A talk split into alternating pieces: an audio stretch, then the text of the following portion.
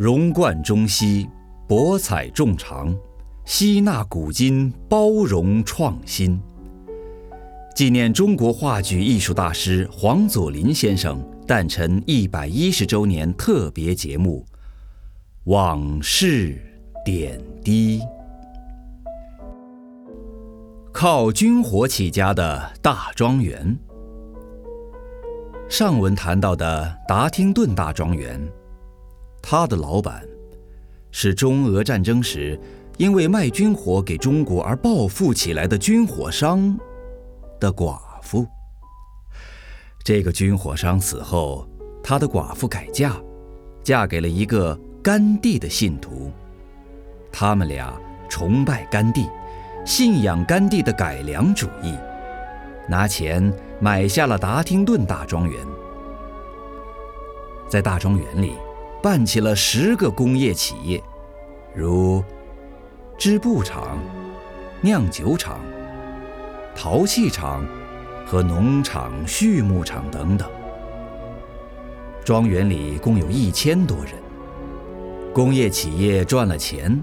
用这些钱在庄园里又办起艺术学校，柔式芭蕾舞学校就是其中之一。还有契科夫戏剧学馆，由安东契科夫的侄子麦科契科夫教授斯坦尼体系。我一九三六、一九三七年即去看过他上的表演训练课，还有美术学校。陶器学校，还办了一个自由学校，是个中学校，提倡男女同学。哦，当时英国很少男女同校的学校，男女住宿在同一层楼上，让学生自由地发展他们的才能。老板的儿子就在这个自由学校里毕业，上了剑桥大学，当上剑桥大学学生会的会长。大学毕业以后，是英国下议院议员。哦，舞蹈学校里还有一个自己的芭蕾舞团。呃，一九三五年，在国际芭蕾舞比赛中，他们得了第一名，在国际上很有声望的。老板的女儿就是这个契科夫戏剧学馆的学生，曾在美国好莱坞当过演员。现在百老汇演话剧，庄园里每周都有晚会，劳资同乐。我在那里时，印度著名舞蹈家香卡也在那里。香卡在解放以后来过我国，素有“印度的梅兰芳”之称。庄园里有露天剧场，工人爱看戏，自己也演戏。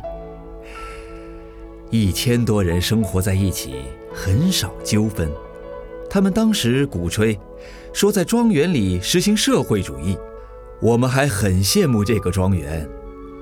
实质上，是改良主义。舞蹈艺术家戴爱莲说，近年来他又曾回去看过，受到了庄园的人们热烈欢迎。工厂还在办着，柔式舞蹈学校。迁回德国去，契科夫戏剧学馆已经停办，美术学院、自由学校还继续办着，这，就是独树一帜的达汀顿大庄园。大家好，我是上海话剧艺术中心演员蒋可，收听纪念中国话剧艺术大师黄佐临先生诞辰一百一十周年特别节目。往事点滴，关注上海话剧艺术中心公众微信平台，对话框输入 zl 幺幺零即可订阅所有专题，敬请关注。